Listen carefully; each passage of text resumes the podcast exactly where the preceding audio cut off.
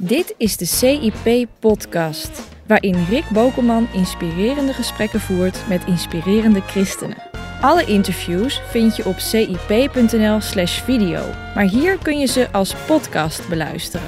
Gewoon onderweg of tijdens de afwas. Hey, ik ben Rick en ik zit hier naast Bram Flippo. Leuk dat je er bent, Bram. Dank je. Je bent in het dagelijks leven trainer en coach. En we hebben het in een serie gesprekken over thema's waar we allemaal mee te maken hebben in ons leven. En in dit gesprek gaan we het hebben over je gelooft zoals je denkt en je leeft zoals je gelooft. Mooie one-liner hebben we van tevoren even bedacht. Ja, dat is mooi. Anyway, eh, je opvatting en de manier van denken bepaalt dus op een enorm grote en sterke manier hoe je leeft. En dat heeft volgens jou te maken met onder andere het Griekse en het Hebreeuwse denken. Dat moet je even uitleggen. Ja, dat eh, kan ik me voorstellen. Nou, ik geloof dat eh, het Griekse denken een enorme, ik ga je zo uitleggen wat het betekent, maar dat een enorme invloed heeft gehad in het Jodendom in feite al, eh, maar ook in de, in de vroege kerk en dat dat iets is wat doorlopen, doorloopt in deze tijd. Nou, wat, wat is nou de kern van het Griekse denken? De, de absolute kern is dat alles is lineair. Je bent er of voor of je bent er tegen. Zwart-wit. Zwart-wit. Je kan er nog meer dingen over zeggen. Het is, uh, het is ook abstract. Het is ook verstandelijk. Het is niet relatiegericht. Uh, en als dit waar is, dan is het tegenovergestelde kan niet, niet ja. waar zijn. Uh, het Hebreeuwse denken, en ik zeg speciaal Hebreeuws en niet Joods, omdat het Joods ook door dat Griekse beïnvloed is, hè, dus daar Hebreeuws, is heel anders. Is veel meer relatiegericht. Is veel meer over, maar waar gaat het nou echt over? Is zintuigelijker. En kijkt in feite uh, naar meerdere dimensies. Er is niet alleen maar een lineair verband. Nee, er zijn verschillende manieren om naar de werkelijkheid te kijken. En al die manieren zijn relevant. Veel meer invalshoeken dus. Veel meer invalshoeken en dus ook veel meer uh, vrede met andere opvattingen. Ja, en daar hebben we vaak christenen enorme moeite mee. Ja, apart is dat eigenlijk. Hè? Uh, heel veel christenen uh, denken van je bent er of voor of je bent er tegen. En hoe denk je hierover, broer? En dan het of dit of dat. Terwijl afhankelijk van hoe je in die situatie staat en hoe je kijkt, kan je hele verschillende dingen zien. En, en daarin vind ik het, het, die benadering van het Hebreeuwse denken veel rijker en ons veel meer opleveren. En creëert ook veel meer ruimte om elkaar te ontmoeten. Ja, maar een Griekse denken is dan gelijk aankomen met het voorbeeld van de olifant. Waarbij we de olifant allemaal mensen geblinddoekt staan en die voelen allemaal aan die olifant. En iedereen staat op een andere plek. Dus de ene voelt een snurf ja. en die denkt dat het dit of dat is. En uh, iemand staat bij de achterbeen. Ja. Die denkt dat het dit of dat is. En iemand staat, anders staat bij de staart. En dan krijg je dus inderdaad... Ja, uiteindelijk hebben we allemaal een andere opvatting. Een andere invalshoek. Ja. En we kijken het allemaal van de andere kant. En het zijn eigenlijk vijf verschillende dingen. Terwijl de werkelijkheid is, je staat gewoon voor een olifant. Dus een Grieks denken zal zeggen... Ja, allemaal heel mooi het Hebreeuwse denken. Maar het is gewoon zwart of wit. Net zoals je bent voor Jezus of tegen Jezus. Je zit of op de brede weg of op de smalle weg. Ja, en wat is je vraag? De vraag is, hoe pareer je dat als je zo'n ja. groot voorstander nou, je, het van voorbeeld wat je, denken? Het voorbeeld wat je noemt is, is, is heel mooi van, van die olifant. Ja. Want je hebt dus geblinddoekt of blinden, net hoe je het uh, ziet. En die, die zien dus een stukje van dat totaal. Het Griekse denken heeft dus een, een, een gevoel van almacht in zich. Ik ben in staat als mens om de, de absolute waarheid te zien, te onderscheiden, te kennen. De, het Griekse denken? Het Griekse denken, okay. ja. Want het is of dit of dat. Ja. ja. Met andere woorden, ik weet het helemaal. Uh, een van de mooie dingen van het Hebreeuwse denken is dat zegt, ja, weet je, ik ben een mens en ik zie een stukje van de werkelijkheid. God ziet die absolute werkelijkheid, dus de, die absolute werkelijkheid is er wel. Ja. Alleen ik zie er een deel van. En dat maakt je dus ook meer bescheiden.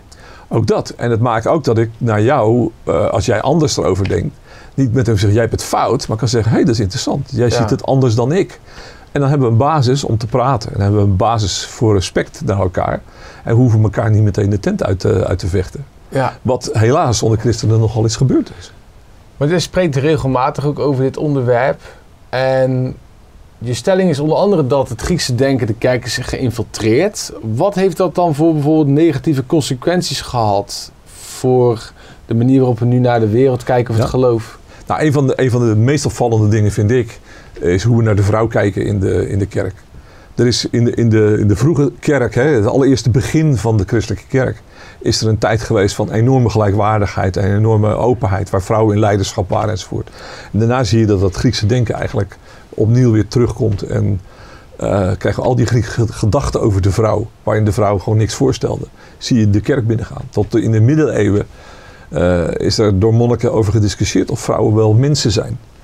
En dus was het hele idee van de vrouw in een leidinggevende positie was, was ondenkbaar. Dachten ze echt, is het wel een vrouw? Die vrouw? Eh, is Uh, het wel een mens? Ja, serieus. Ja. En, en dat komt van het Griekse denken. Eh, Aristoteles vond dat de vrouw ergens tussen een mens... Het was ook een straf van God hè, om vrouw te zijn. Ja. Eh, en dan zit je ergens tussen de mens en een dier in. Dat zei Aristoteles. Ja. Aristoteles zei ook, toen kwam er een zwerm bijen vandaan. En die zag eh, die bijen voorop vliegen, de leider. En die zei, kijk, dat is een, de man heeft de gave van leiderschap. En de vrouw heeft de gave van volgen. Ik vind het heel grappig, want een paar eeuwen later ontdekten ze dat het een koningin is en geen koning die daar Ja. voorop vliegt. Dus de werkelijkheid is ook Hebreeuwser dan, eh, dan onze opvattingen. Ja. Maar dat is één punt, hè? Die, die, die rol van de vrouw, waarin zelfs als je, ehm, Maar ja, goed, er zijn nog al die zwijgteksten in de Bijbel. Als je die Dat vanuit... lijkt er ook wel een beetje op Grieks, moet ik zeggen. Als je vanuit het Griekse denken die teksten benadert, dan, dan vind je inderdaad een bevestiging dat die vrouw de mond moet houden en bijna niets mag. En soms is dat eh, heel erg ver gaan. Aan het eind van Romeinen wordt, eh, op een gegeven moment zegt Paulus groet eh, Andronicus en Junias, staat er dan in de, in de NBG. Ja. Mannen die voor mij in het geloof waren en hoog aanzien staan onder de apostelen. Als je naar de grondtekst kijkt, dan is- is dat woordje mannen staat er helemaal niet. En Junias is een vervoeging van de naam Junia. Dit was een echtpaar, Andronicus en Junia Mhm. die allebei apostel waren. Maar als jij gelooft dat een vrouw geen apostel kan zijn, dan heb je een probleem. En dan ga je En, het en de vertalers hebben het zo vertaald dat het dus eh, Andronicus en Junias. Ja, ik heb het ook laatst gelezen in een boek wat over het totstandkoming gaat van het Nieuwe Testament. En eh, dus schrijft die man ook dat het inderdaad zo is dat mensen dus over vrouwen, vrouwennamen veranderen in mannennamen toen ze het gingen kopiëren. Dus heeft natuurlijk iemand gezeten met perkament.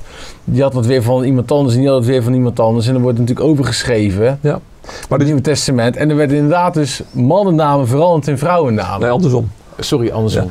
En daar zit dus een gedachte onder, dat kan niet. Ja. En eh, het is heel interessant om te zeggen, oké, ik heb een opvatting, die heb ik dus persoonlijk niet, hè, maar ja. ik heb opvatting dat het niet kan. En toch blijkt het zo te zijn. ja. En als je Laten nou we eens vanuit- gaan onderzoeken. En als je nou vanuit het Hebreeuws denken dan naar de vrouw kijkt, zou je dan tot andere conclusies komen? Eh, ja, en ik denk dat je daar in de vroege kerk dat je daar iets van ziet. Eh, je ziet ook wel dat het in die cultuur ook de nodige problemen oplevert. hè. Eh, Paulus zegt van, ja, weet je, die vrouwen in de gemeente moet je niet je, als je kijkt wat daar precies staat, moet je niet je, je gevechten gaan uitvechten die eigenlijk thuis moet. Die vrouw moet in de, in de gemeente niet gaan zeggen, ja, maar hij zegt dingen en daar ben ik het niet mee eens. Dat moet je op een andere plek doen. Want daarvoor mochten die vrouwen niks zeggen in de synagoge. En nu mochten het ineens wel. Dus is er altijd een gewenning nodig Ja. voordat dat gaat werken. ja. Maar dus is een, een van de dingen. In dat Griekse denken stelde die vrouw dus echt niks voor.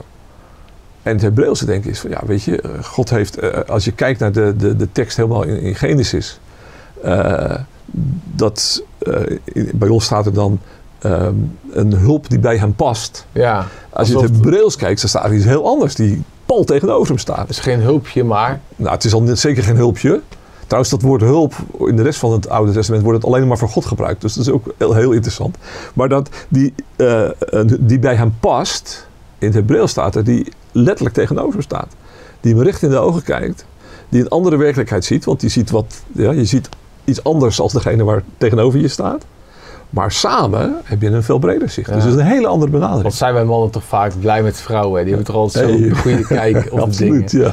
Tweede voorbeeld van dat Griekse denken versus het Hebreeuwse denken Nou, in de kerk. Als je bijvoorbeeld eh, even een beetje naar de bedrijfsfeer toe eh, trekt. eh, Mhm. Als je een klacht krijgt van een klant, is het altijd vervelend.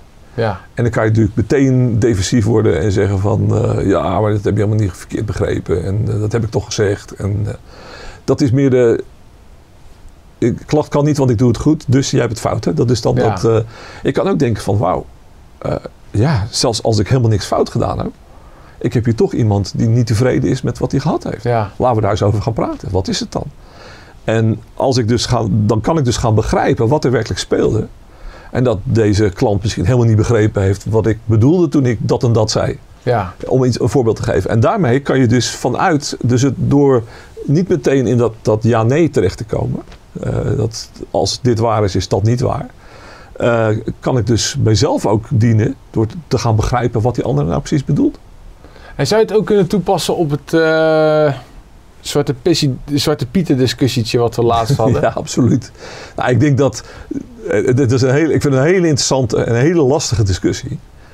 Ehm, omdat als je nou kijkt waar het echt om gaat, dan is het zeer de vraag of het over Zwarte Piet gaat.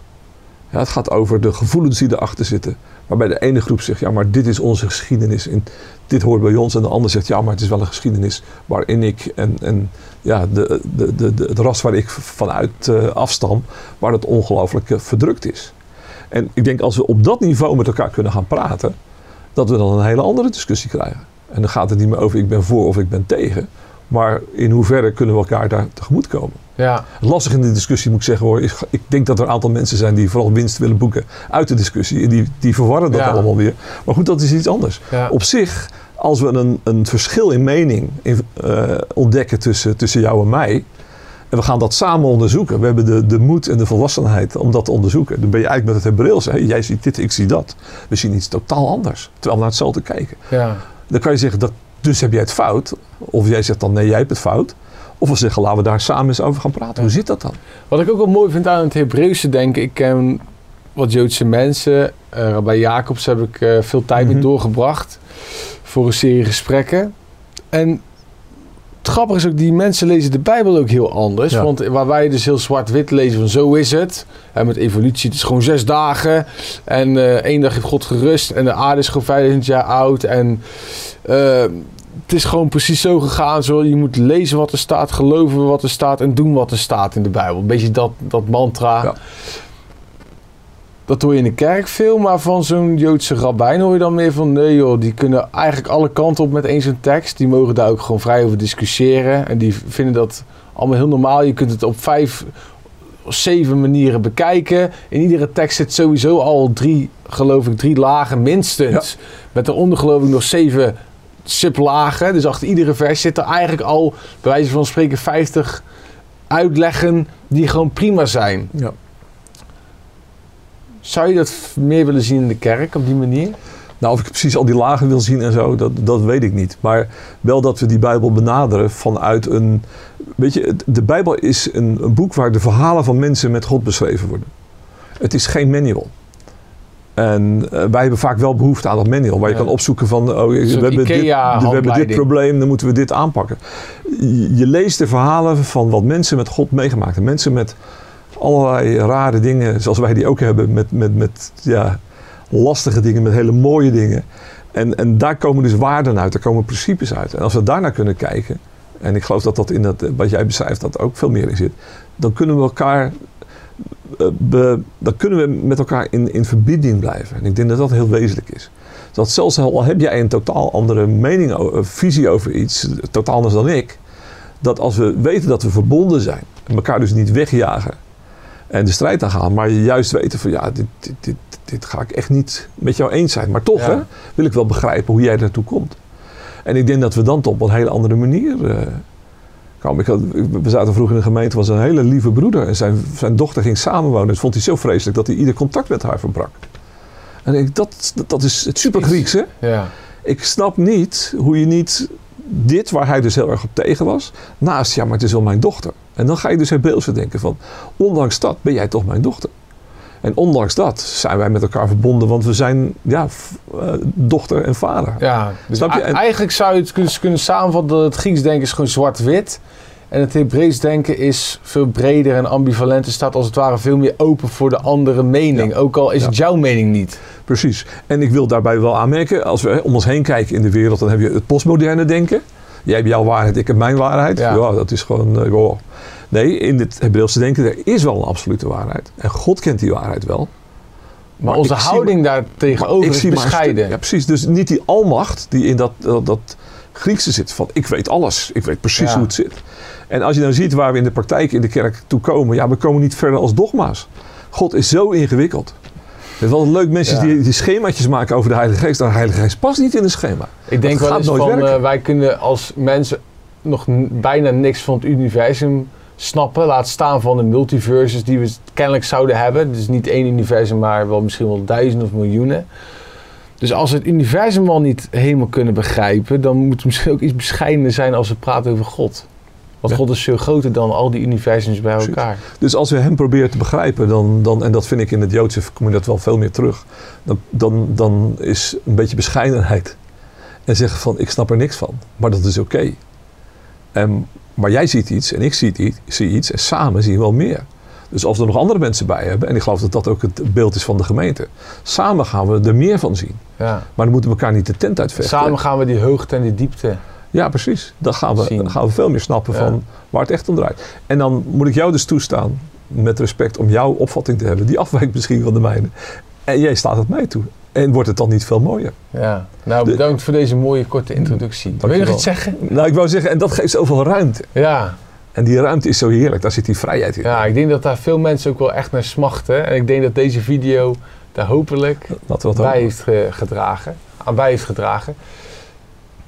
Lieve mensen, als je gekeken hebt, ik hoop dat je hier, iets aan hebt gehad. Over het Griekse en het Hebreeuwse denken. Wil je meer hierover weten? Dan kun je altijd Bram mailen via zijn website.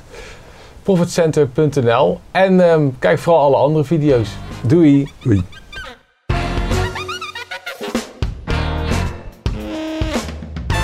Je luisterde naar de CIP-podcast. Heb je wat gehad aan deze podcast?